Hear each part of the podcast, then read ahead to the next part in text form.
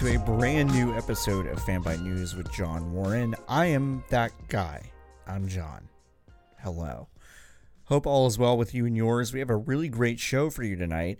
I sat down with Verge reporter Julia Alexander to pick her brain about HBO Max and Disney, but first, we really have to get to our top story.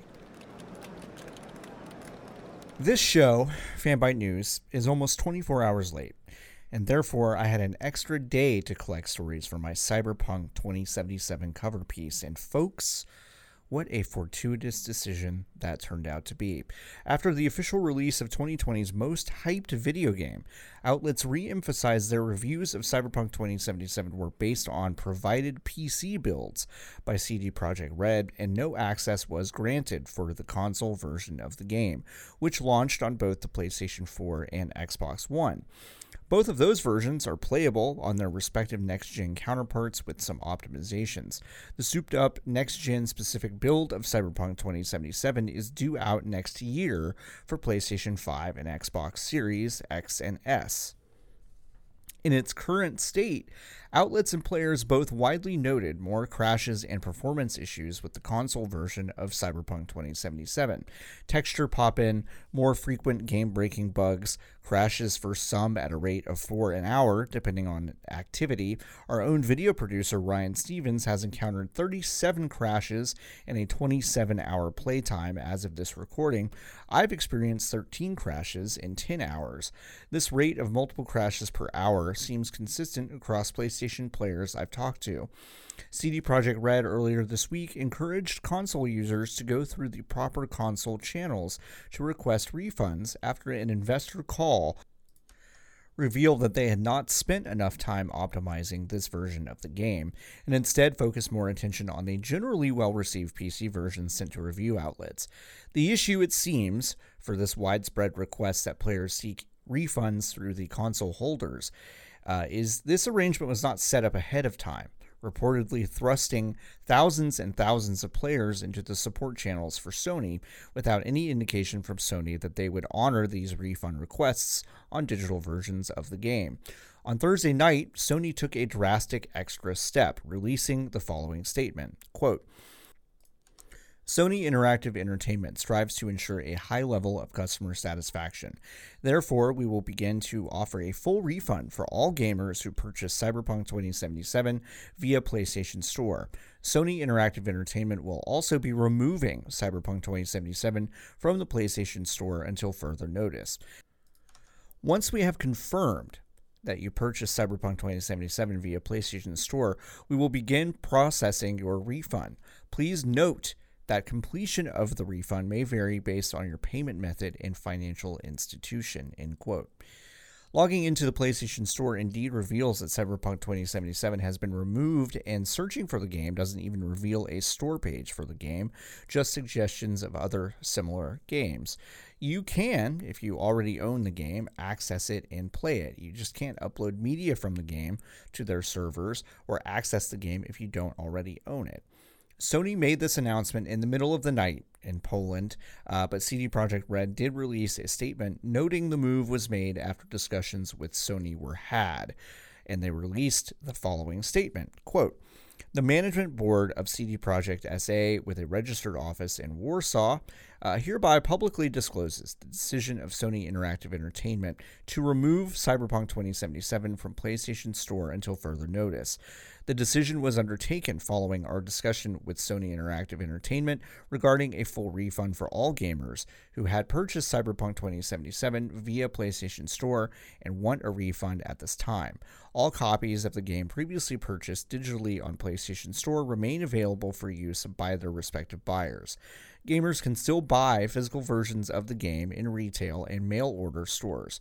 All copies, whether digital or physical, will continue to receive support and updates from CD Projekt SA. The management board of CD Projekt SA has decided to publicly disclose this information in the form of a current report due to its potential influence on investment related decisions. End quote. It appears from CDPR's statement uh, that you will still be able to play and even update the game as the team continues to try to fix the widespread issues of the console version. But then again, a lot has changed in the course of a week already. As of this recording, Microsoft has not issued a statement or provided any indication that they will follow Sony's lead on a full removal before issuing refunds. A high profile game being pulled from a store like this is not totally unprecedented. In 2015, Warner's uh, Batman Arkham Knight was removed from Steam by Warner itself after a disastrous bug filled launch on PC, whereas the console version was relatively clean by comparison. Warner knew the game wasn't going to fare as well on Windows, but thought it was good enough to release. After realizing they were wrong, they pulled the game and offered refunds. After a hiatus where bugs were fixed by, develop, fixed by developer Rocksteady, the game returned to Windows. The Cyberpunk situation is a bit different in that it's the platform itself calling for the removal of the game and not Pro- CD Projekt, who had previously implored buyers to actually stick with the game as they roll out patches to fix issues in December, January, and February for the console version. This entire situation begs a lot of questions about the certification process on consoles, a process that is obfuscated to the public and doesn't seem to have a set of clearly enforceable guidelines given the uneven nature of releases that ultimately make it to sale. The fact that Cyberpunk 2077 shipped to console with brain dance sequences that were designed to that, that were designed in exactly the same way, white and red flashing lights tests are used as a diagnostic tool to trigger seizures in epileptics raised a lot of questions as to how the details of the certification process actually work. Now that a sweeping acknowledgement has been made regarding the broken nature of Cyberpunk 2077 on console, more questions are being begged still.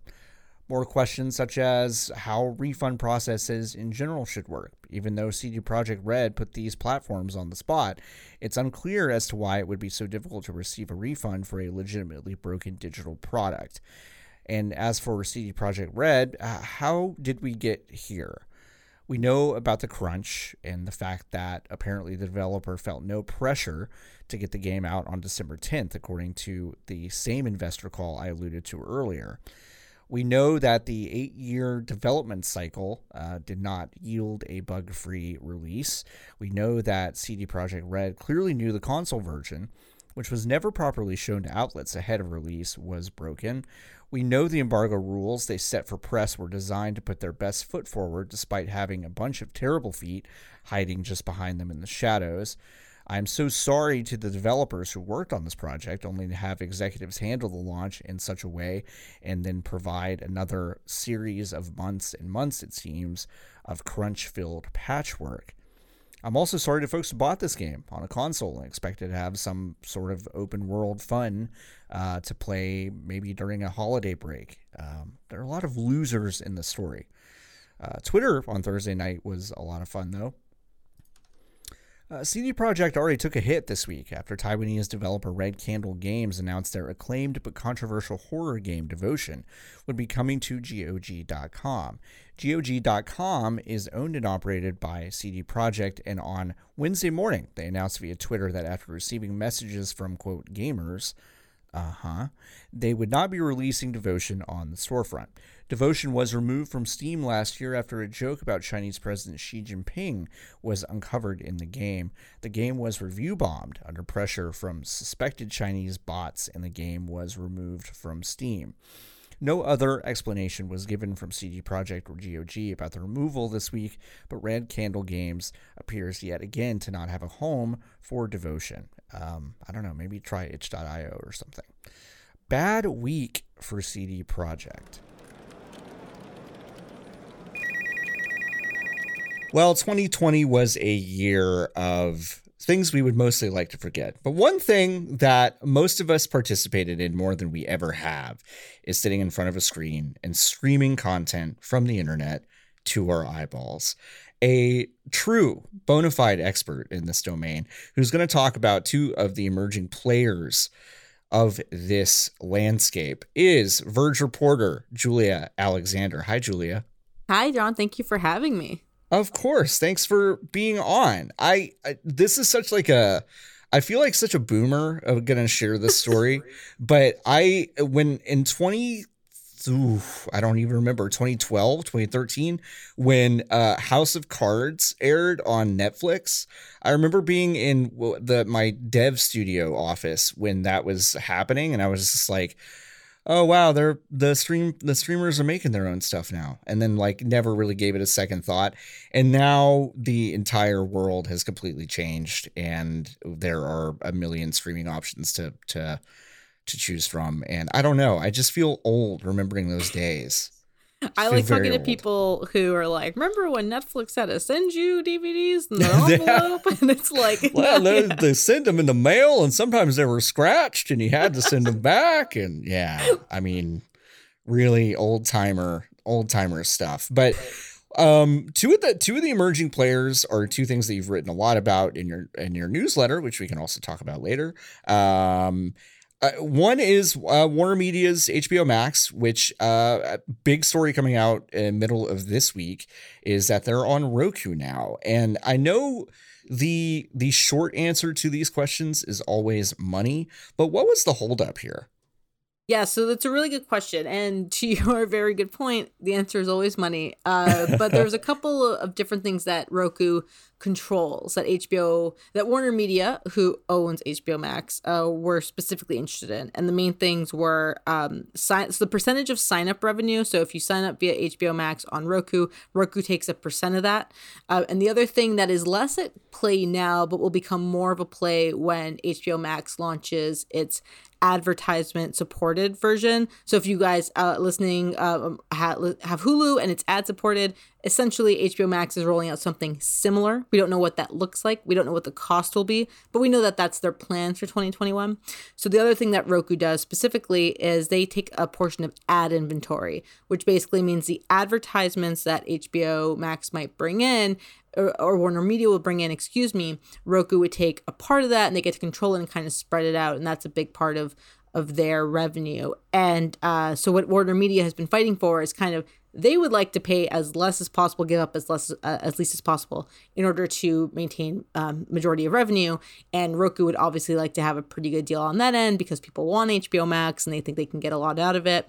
Um, and the best thing I can point people toward, if you really want to understand it and kind of want to read it, is what went on with Peacock, which is NBC Universal streaming service that kind of went through a similar thing that Warner Media went through with Roku in, in terms of getting their app on Roku.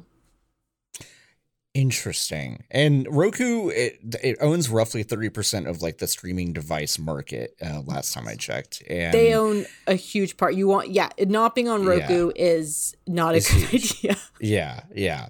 I mean, so this is a matter of time and obviously the timing is pretty convenient with uh, Wonder Woman tw- uh, 1984 um that they made a lot of waves recently uh, announcing that they're film slate for 2021 will do something pretty different. Do you want to kind of explain their decision making here and explain what they're going to do?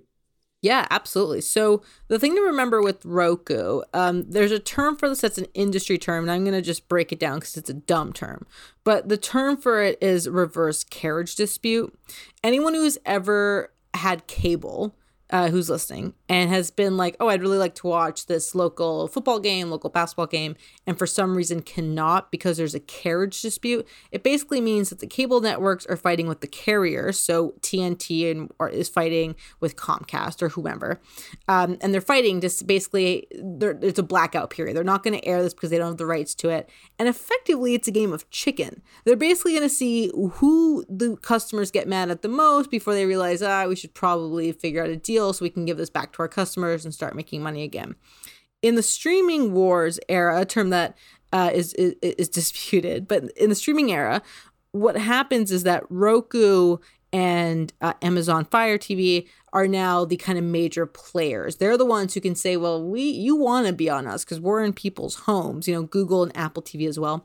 We're in people's homes, and they're how you, people are watching what your content is. So the content providers are really fighting to get onto these aggregators, and the aggregators have a lot of power. Now, as this relates to Wonder Woman 1984 and going forward, when HBO, when Warner Media specifically announced that HBO Max would play host to Wonder Woman 1984, uh, on the same day it was released in theaters. Effectively, what Warner Media was going was was playing that game of chicken a little bit further. It was taking just a little bit more and saying, "Hey, we are going to have a movie that everyone is going to watch on Christmas Day." And they, if they don't have it on Roku, they might go buy Apple TVs or Google Chrome, um, the new TV devices. They might go out and buy these uh, Apple Fire TV. They might go out and get these things where they can watch the movie and they can't watch it on Roku. And for a while, it seemed like Roku was in no rush. They thought we can get away with maybe one movie. We won't have it. It's fine. At the same time, on that same day, Disney Plus was releasing Soul, which seems like a Christmas thing. People with kids can sit around and watch, Disney fans mm. can watch. So they were kind of thinking we're fine. Based on my, I have no, you know, inherent knowledge of these conversations, based on my own kind of analysis of the industry. Sure. Um, then what happened to your point john entirely is warner media comes out and says actually what we're going to do because we don't know when this pandemic is going to end we don't know when people are going to feel like they can go back to theaters we don't know how mass consumer behavior is going to change. We're going to take 2021 as a write-off essentially.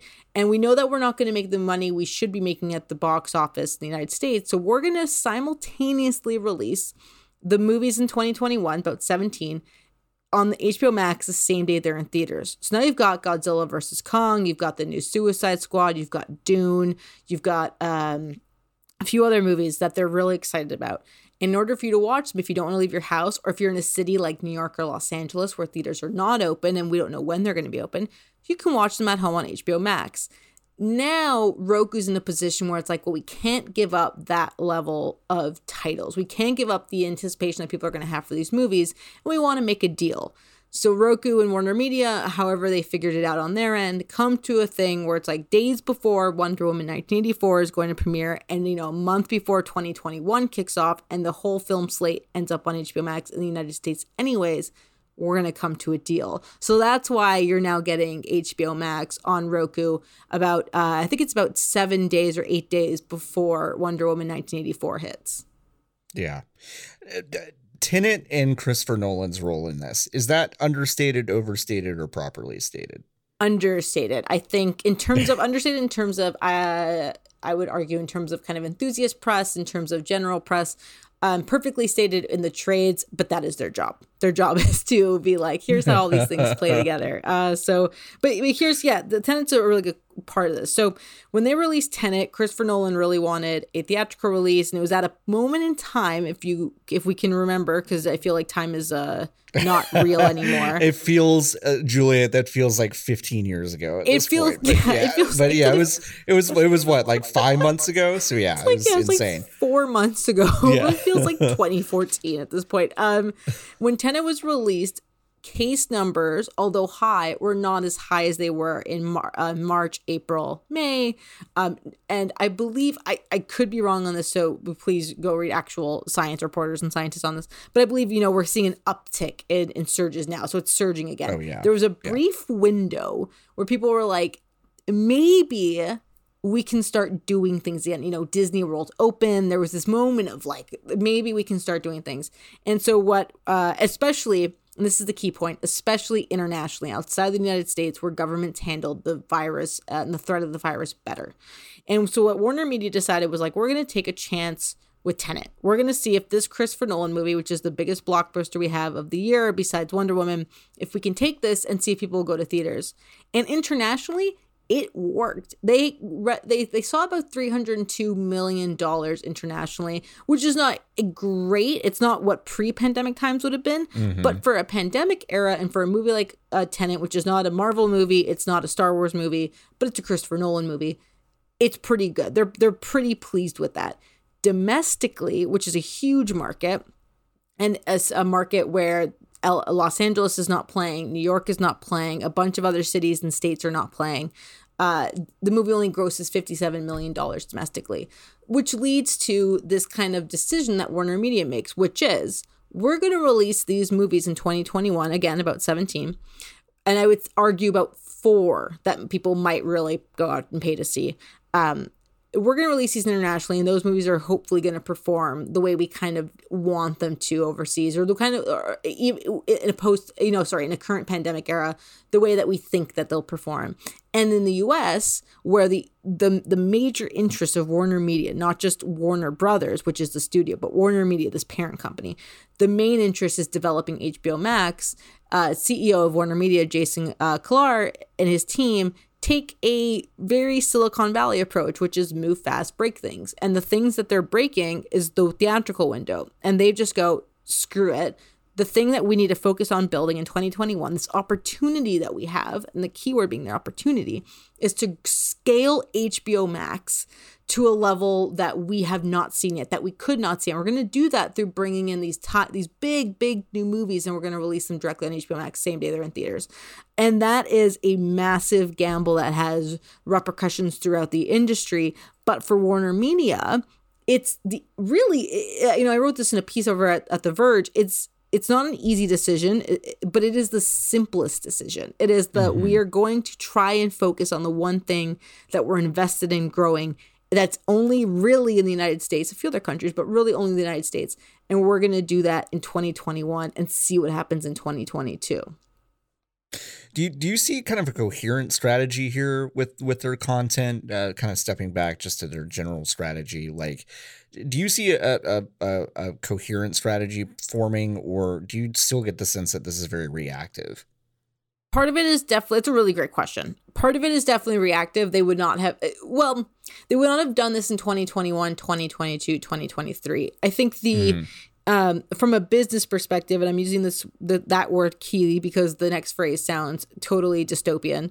The beauty of the pandemic uh, that's the dystopian phrase. The beauty of the pandemic from a business perspective is that it has accelerated trends that would have taken five to ten years and we are now mm. seeing them in six to ten months it is just things that would have happened regardless once we got there are happening now. One of the things that would have gotten there is this idea of same day simultaneous release on the major streamers that are owned by the studios, uh, because that makes sense for them. It makes sense to give people the option. If they would rather stay home and stream, they can do that for you know 20 bucks or the way hbo max does it right now is like for free but you got to sign up and they'll figure stuff out that way.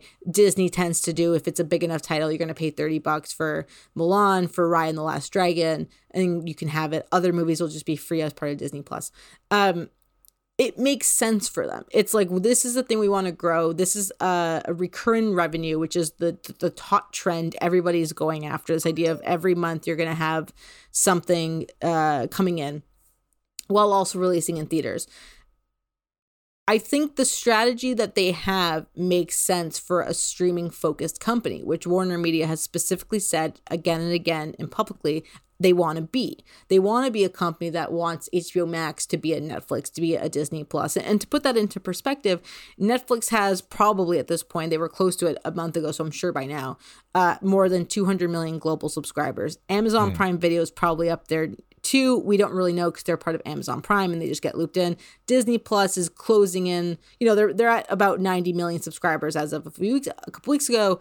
Probably closed in on 100 million in about a month or two. They get some more stuff on there.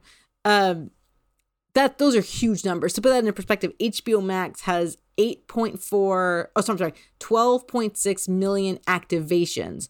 So that means oh, those are the active users and they have about, about 20 million more that could upgrade and they're just not. They have a bit of a problem. They have a problem with that. Nobody knows what this is. Nobody knows why they need it. $15 is a high price point. So how do you get people in if they're not going to the movies and you're generating revenue that way? How do you mm-hmm. get people into HBO Max? You take your movies, you put them on HBO Max, you lower the price a little bit right now, it's a bit of a discount, and you say, hey, come and sign up because once you're here, you'll see our library is great. And it is. So it's a great strategy from this perspective, but it's also entirely reactionary because this is something they would have done in five to 10 years that they are now forced to do in six to, you know, 12 months. Interesting. All right, one more uh, Warner Media question. That uh, they just sold, uh, release agreed to sale, um, uh, Crunchyroll over mm-hmm. Sony.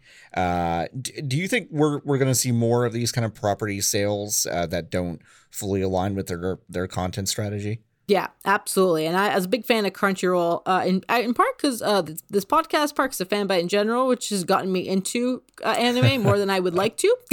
oh, thank you yeah. so much. Yeah, we got a bunch of uh, bunch of real anime perverts over here. Bunch so of great. huge anime perverts who uh, every time I listen or I read, I'm like, well, now you've hooked me. Now I'm gonna watch this anime. I don't have time for it, but I'm gonna watch our, it. Our our legacy. Thank you. uh, but yeah, you're definitely going to see more of it. There's uh, Warner Media, who's owned by AT and T, which is a company that a lot of people have strong feelings about. Um, is owned by AT and T. When they were acquired, to put this into a brief TLDR perspective, Warner Media, over the course of the last six years, spent close to $200 billion on two major things. They bought DirecTV, satellite service that no one uses anymore, basically, and Time Warner, which became Warner Media. And they spent about, uh, I believe it was like 89, but then when you take into, a, uh, take into account a bunch of debt, it's like works out to be like $100 billion. They mm-hmm. spent on that.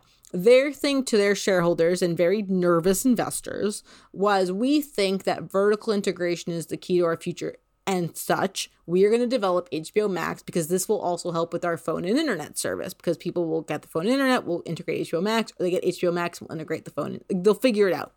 That is a, a, it's a strategy that is largely contested by very smart people, much smarter than I. But what they have to do is prove that HBO Max is paying off for them while paying down about $150 billion worth of debt which is uh, an insane, not million, billion, 150 billion dollars in debt. Um, so God. what they're going to start to do is what they should do is realize that we acquired part of these things as we acquired Warner Media. Uh, part of that is Crunchyroll. There are rumors about CNN being sold off, and they're going to divest. They're going to be like, we don't need this to grow our specific thing. So we're going to get rid of it to companies that want it. And it's a great deal for Sony. You know, Sony owns Funimation, they bought Crunchyroll, and now they kind of own the, the Western market yeah. uh, with anime, which is a, a, a budding uh, niche, but it's growing industry and it's a it's growing interest and it's something that Netflix wants in on. It's something that everyone else is trying to figure out. And now Sony kind of owns it and they can license it, they can run it through Funimation, they can do whatever they want with it. Um, it's a smart play for them. And it's also a smart play for Warner because they're going to come out and go, we are paying down our debt. HBO Max is growing, so we got these big movies on it, and we're gonna throw this into stuff that we want. And stuff that they want is like DC, right? They look at Marvel and they're like, well, Disney was able to, you know, do this twenty-four billion dollars at the box office, thirty billion plus in merchandising uh, industry. We can do that with Batman and Superman and Wonder Woman and Joker, uh, and they can't. And so they will just start focusing their attention there. And they're like, you know what? We like Crunchyroll. It's got 3 million paying subs, it's got a huge community, but we think we can sell it for close to $2 billion. And we can, and, and we did. And we can pay off a bit of debt and look into other other resources. So I think you're going to see much more Warner Media uh, divesting an AT&T coming together and be like, we should get rid of this in the future. I mean, it might take some time, especially in a a world where antitrust among huge tech and media conglomerates is now under a magnifying glass from Congress. But it's something that they're definitely going to want to get rid of. The next thing they'll get rid of is probably DirecTV. Like they bought it for, you know, 60 mm. billion or just under that and they'll sell it for 30 billion and it's a huge loss for them, but they'll get rid of it and be able to pay down a little bit of debt and they'll kind of keep going in that direction. So yeah, you'll start seeing a lot more of it I think in the next few, you know, 3 to 6 7 years. Super interesting. All right, let's talk about the other elephant in the room, uh, and I don't mean Dumbo. um, that was really dumb. I don't know why I did that. Uh, let's talk about Disney. Uh, another thing you're very passionate about. Um, they've had a big week. They had a four-hour presentation to talk about their future, which uh, was completely buck wild. I'm going to guess you watched every single minute of it. Yeah, they had uh, an insane week. Big week for uh, Julia owns a Disney newsletter, Alexander. Uh, it's a uh, really big week, yeah. just huge week. I mean, uh, the, the, I, I wrote a, a story about this and um, on The Verge, and, and the headline, or not the headline, excuse me, but the um, a key sentence in it, which I think speaks to Disney, and we'll get into the news, is like Disney, you know, they can do this because they're Disney and they're Disney because they can do this. Um, and so for those who were not on, on Twitter or just not uh, aware, Disney announced uh, about 52 things in the span of four hours uh, last week. They announced um, they were doing, you know, a bunch of Star Wars things, a bunch of Marvel, a bunch of Pixar, a bunch of Disney live action, Disney animated. They went through everything, a bunch of Hulu, National Geographic. They just went through everything they owned, and we're like, we're doing new things here. They announced that they're increasing their content budget in a few years to nine billion dollars a year in content for streaming. They're, they they announced that they were going to increase different bundles. They're integrating ESPN into Hulu. They're they're figuring out how to announce essentially that they're a streaming focused company that the, everything mm-hmm. they're doing is now coming with a streaming first agenda. And uh, so the headline for the piece that i wrote which i think is still true is disney has finally revealed disney plus. We we yeah. we got an idea of it in 2019 when they launched in november. We got an idea of what this could be the library mandalorian a high school musical show. Got an idea of it. And this presentation uh, was uh, definitive here's what we're going to do with the close to $100 billion we spent on the things that we've bought. And we're doing this because we're Disney and we're Disney because we can do this. uh, yeah, it was a, a really, really, really big. Uh, it's very empire. It's very like I yeah. mean, if they're if there's they own Star Wars and they are the empire of the, of the media. Yeah, I mean, it, but but it really did. It, you know, you made this point in in your newsletter as well. Is that it really seems like um, you know, Warner is doing a lot of these things because it kind of has to, and Disney is doing this because it can. And it's just exactly what you said. And and um, yeah, I mean, we've obviously seen record layoffs from Disney this year in its right. parks department, and it seems like they're leaning all the way into um, investing, you know, whatever it's saving in those ways into uh, the streaming service. Well, and it's it's so interesting too because uh, the parks, uh, it's, it's for a long time, it, it, has been up until this year. It was Disney's uh, safe revenue. Yeah. It was their biggest right. business and it was safe. It was like every year we're going to generate like twenty billion dollars. Like? Just like it's just going to generate money because people right. want to go and hang out Disney World with their kids, or or or like Disney teens, Disney adults, whoever just want to go to Disney World. Um, and now it is kind of this thing where you know it Disney Plus in in part, not in a huge part, but there's like a you know three four percent part of it was designed to sell Disney things, right? You watch Mandalorian, great. You want a, a, a baby Yoda plush, or sorry, a Grogu plush. Like you want, you want a plush. You want to go to you want you're watching a Marvel show. Hey, did you know we're opening Avengers Campus in Disneyland? Like you can go there, and it's pretty great. Um, so like I mean, they they have cross synergy, and but the devastating part of Disney this year that more people should be talking about, including myself, and we don't because we're so focused on these spectacle events, uh, and I sure. include myself in this, that are these huge Star Wars announcements and Disney and Marvel announcements and whatever they're doing is like more than 30,000 people have lost their jobs because they can't open the parks and on what or they can't run the parks the way they need to and that is itself devastating at a point when job losses are higher than we even predicted and we're entering a, a terrible financial period that we've been in but you know the other part of that is there's been in my opinion, and I've read about this in the newsletter, so I have no problem saying it. It's like reckless leadership from Disney executives who will fight with, you know, California Governor Gavin Newsom and be like, we should be able to open our parks at a time when cases are surging and hospital beds and ICUs are just overflowing. And it's like, no, you shouldn't. And that is the more important Disney story. Like that is like the yeah. human Disney story that plays into a global pandemic that is happening. Um, and at the same time, it's impossible to ignore that Disney is going to that its stock is so high up because they can come out and say, "Hey, we bought Marvel, we bought Star Wars. Here are 10 new shows every single year." And it's like that's yeah. impossible to ignore. Yeah. Speaking of uh, Disney execs, uh, Bob Chapek took over in February, I yeah. believe, from Bob Iger. Yeah. H- how would you grade? Uh, how would you grade his first? I don't know, ten or so months. that's a really good question. God, I never thought that's a really good question. Oh, that's a good newsletter prompt, John. Thanks. I'll give you a shout out for that. yeah, awesome. That's perfect. Give a Fanbyte and John straight shout out. Uh, you know what? It's hard to judge because he came into this a time when it was like that Disney was on yeah, top. I mean, I how pissed do you think he was? Just like two weeks into his job, he's like, oh man, this is this is so much worse than I realized. Okay.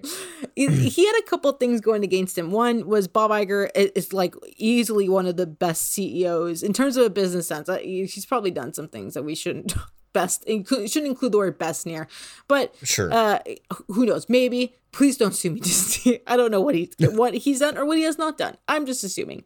Um, but he, in terms of uh, CEOs, in terms of business leadership, in terms of growth at a company, he's done. He's one of the best CEOs in the last you know twenty years of American, um, last really fifty years of American business.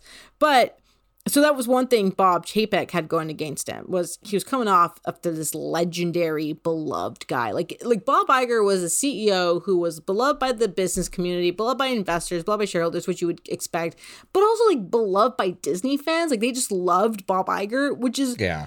the, the thing the comparable thing really is Steve Jobs and Apple. It's like they just love Steve Jobs. This this guy who's running a multi-billion dollar in Apple's case now trillion dollar organization uh, like they, you don't need to beloved your CEOs, but people really do. They really love oh, yeah. kind of Bob Iger, and so he had that kind of against him. Then, yeah, he had a pandemic, and I honestly think he's done a decent job. He's doing some moves that are interesting but are not unusual. So uh, the business, like Disney's streaming division, which is now it's arguably it's it's a biggest business that they're investing in going forward, is being led by a bunch of Parks people because Bob Chapek came from Parks.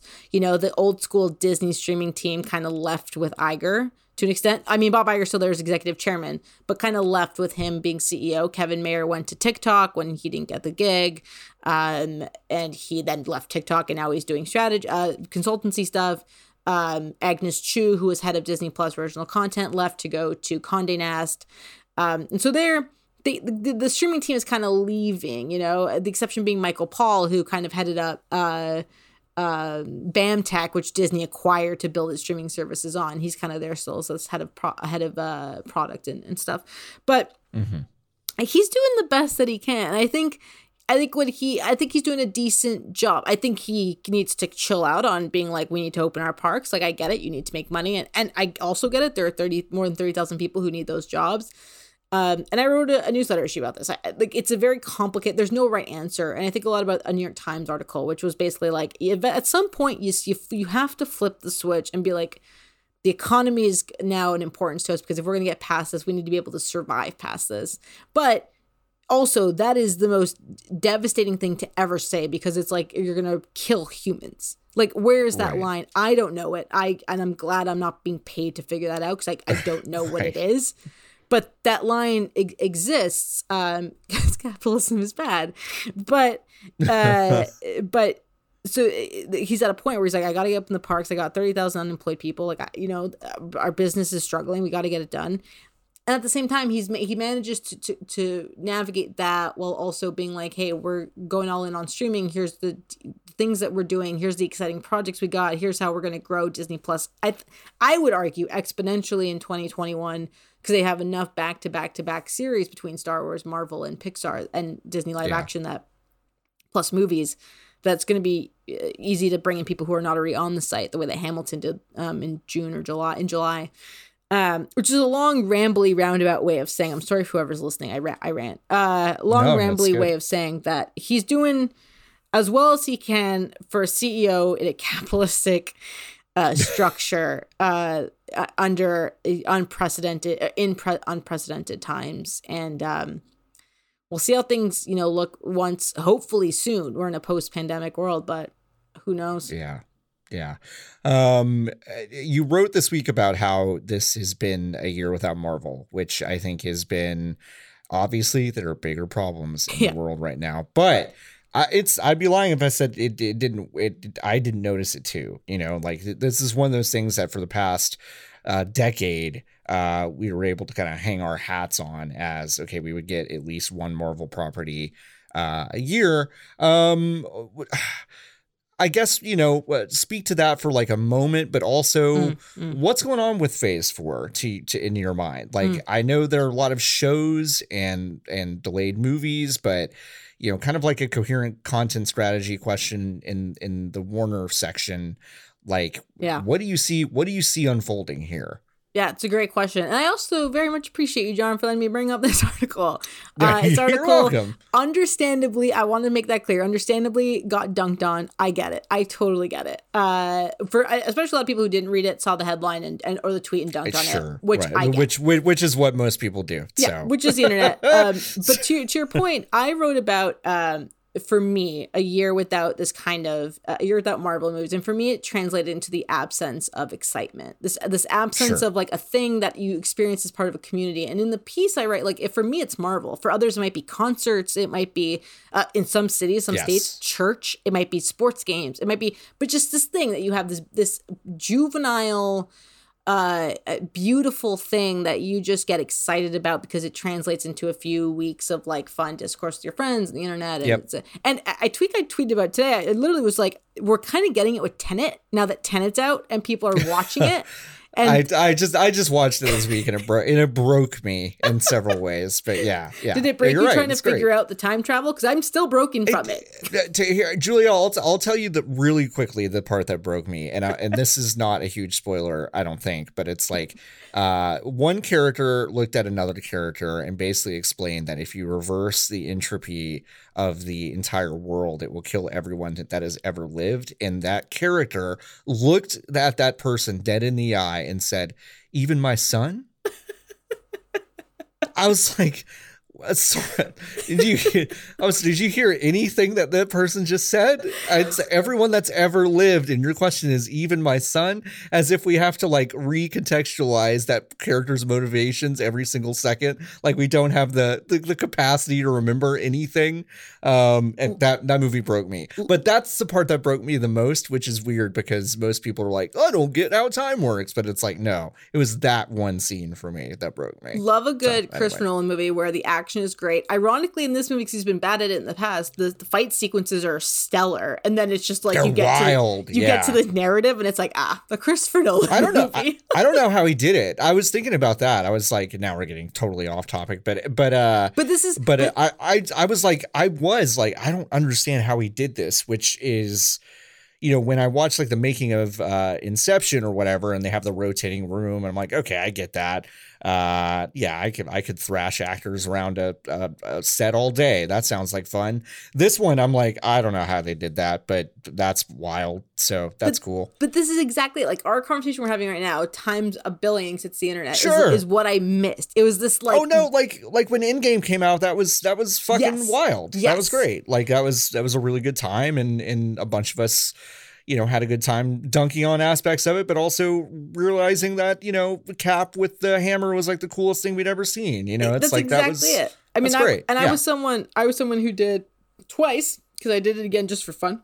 Uh, I did uh 60 hour marathons, which is the entire MCU. We watch it and it leads up to Endgame. You watch Wow. Endgame. And I did that in the theater and I was like sleeping on floor and there was like popcorn in my shirt that was not mine. Uh, and it was just like this moment of like, and you know, if, if anyone's ever done a Marvel marathon or a Star Wars marathon, like Star Wars, they clap when it's like the fanfare comes on. Marvel, they clap when it's like Stan Lee or the Marvel kind of Yeah. fanfare. And it's, um, I missed that. And so I wrote this piece that was kind of, and this translates into your next question, which is like, I missed that excitement. And when I was watching this Disney event, which can only be described as like a, a, uh San Diego Comic Con Hall H panel combined with an Apple keynote in the span of two and a half hours, where they really got to the juicy stuff. Um, that excitement returned. I was like, oh man, this is like I, you know, I was watching people live react or E3, you know, an E3 uh, uh keynote. Sure. And I'm watching things or Nintendo Direct. Really, I'm watching Twitter get so excited about the idea of like this Loki show, which looks badass, or this or or Patty Jenkins directing a Star Wars movie, which is like the first female director on a major uh, Star Wars um film, and it's like that's what I miss. And I think, you know, so to your next question, what is the future of Marvel? What is phase four? It's an integration of um, Disney Plus and Marvel. So what they'll do is they'll play into it. Uh, we know Winter, we know WandaVision plays into Doctor Strange and the Multiverse of Madness. We know Doctor Strange plays into the the third Spider-Man movie coming out. We know that um uh, or there's rumors, I'm sorry, we don't know, but there's rumors that Black Widow, um, one of the characters from Black Widow plays into Falcon and Winter Soldier, I believe. Is either that or Mhm. Hawkeye. So that's what they're gonna do. They're gonna it's it's it is ironically what bankrupted Marvel Comics in the 90 almost. Is like these like intricate storylines are gonna get a bit more. But what they'll do is under Kevin Feige's very good, you know, jurisdiction, they won't make it so it's like you have to watch this thing. You have to understand sure. what you're doing here. Uh, this one sequence to understand this scene in a show. But they'll do, you know, a little bit of Mar- uh, Agents of Shield. They'll bring people in. They'll be like, this thing kind of correlates to this thing. You should go and watch it. And then you're in this. Then you're in the system, right? And it's it's beautiful because it's what we just saw with the Mandalorian, where like everyone was watching the Mandalorian, and then a bunch of people, myself included, st- finally started watching Clone Wars and Rebels because they were right. like, there's so many references to Ahsoka, Tano, and, and yep. other people that I'm like, I just gonna need to watch Clone Wars. Like, I gotta get through it. I've been putting it off for too long, anyways. Um, and now I'm like mid deep in Clone Wars, and it's great. But it's like that is what they will do with Marvel, and I it, it it's a a beautiful thing of what they can do. Like they can be like, hey, we know people are excited about this. We can just throw them in, and people are going to show up and watch. We're kind of in this beautiful transitionary period of of the Marvel Cinematic Universe on the on TV, where the characters they're going with have to be these characters because they have to tie into the MCU. Like you have to have Falcon Winter Soldier, right. Wanda, Vision, Hawkeye because it at least it ties into Cap and Tony, which people care about. Like that's and it, that's what they want. They want like how does this tie into my Civil War, Endgame, Infinity War, love? So they bring these characters out. Then once you're into the shows, they can go, okay, now we're gonna do She-Hulk, we're gonna do Moon Knight, we're gonna do a bunch of lesser known characters, but you're in it the way that you got into the MCU by the end, by the first Avengers. And now you'll watch a Thor movie, a Doctor Strange movie, an Ant Man movie, uh, or not Thor, but you'll watch an Ant Man, Doctor Strange movie. Um, and so they're just doing that with the TV side, and it's it's going to take a couple of years for them to really hit their ground the way that they did with the MCU, but they will get there. And it's like that's the beauty of their power and also the absolute terrifying monopolization of their power. It's it's a combination of both. Is like again, they're Disney because they can do this and they can do this because they're Disney. Like they have it planned out. Yeah. Yeah. That's it. They, they Kevin Feige, I will say, uh, to your point about being able to see these things stand alone, I really, really, really didn't realize how easy it is to jump into a movie I haven't seen in 10 years from the MCU and not really remember all the context of everything going around it. And I, that's going to be a really underrated aspect of that entire first uh, slate of films, I think years from now. Like uh, people don't realize how good that was, I think. Yeah. Um, Julia, you filled in a ton of blanks for me today. I really appreciate it. You've, uh, I, I hope, inspired our listeners to uh, perhaps sign up for a newsletter that you write that is very, very good and talks about the stuff a lot. Do you want to talk about that for a second?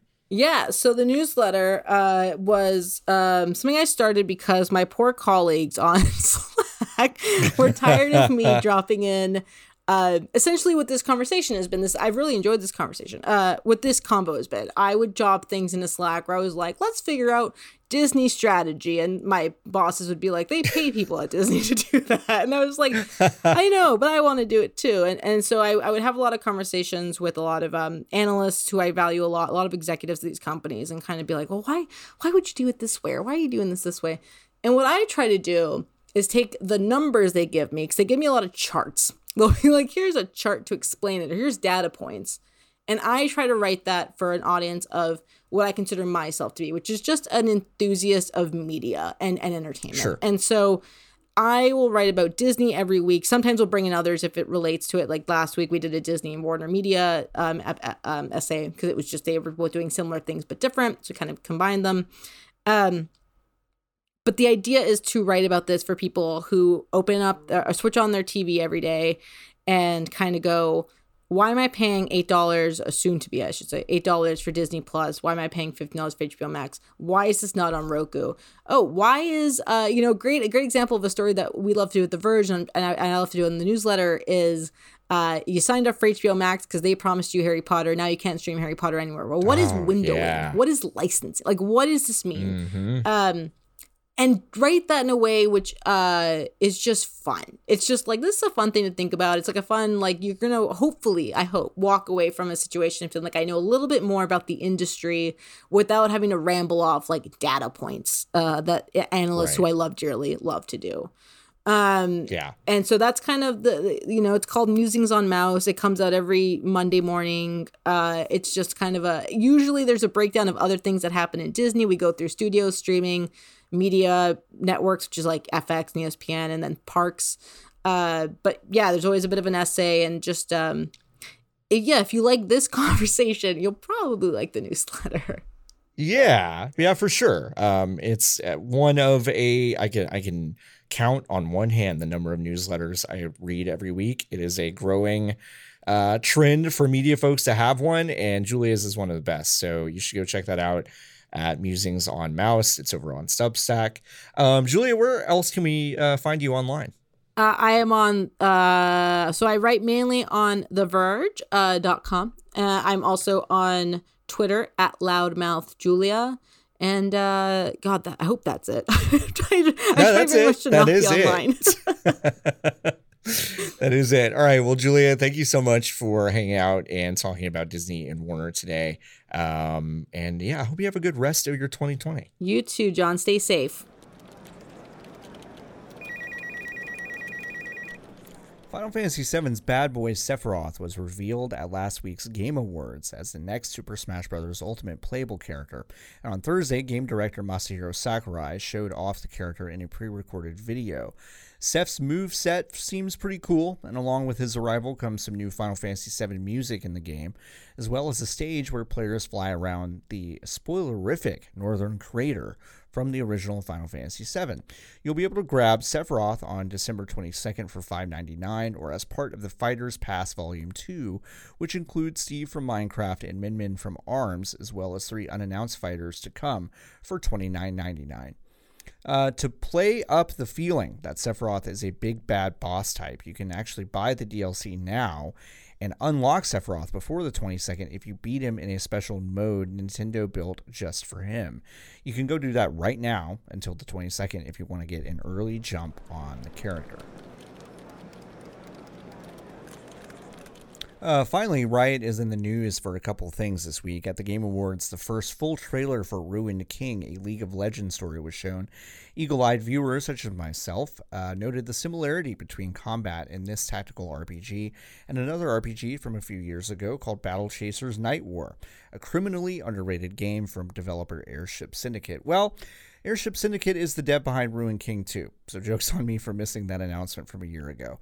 The game itself looks colorful and interesting, and if the battle system is even remotely similar in gameplay as it is in appearance to Night War, I think we're in for a good one.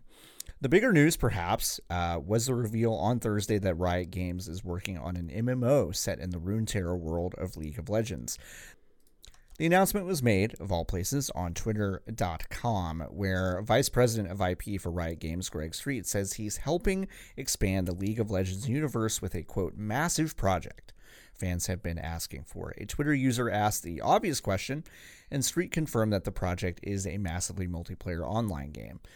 Street himself was a lead designer on World of Warcraft for five years, so he has experience in this realm. There is no timetable for the MMO, but this is just the latest in the aggressive effort Riot has made over the past couple years to turn Riot Game into Riot Games.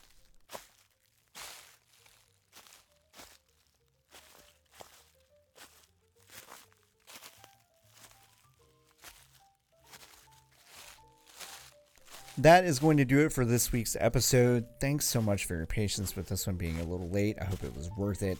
I want to thank Julie Alexander for her time and expertise. That was a lovely conversation.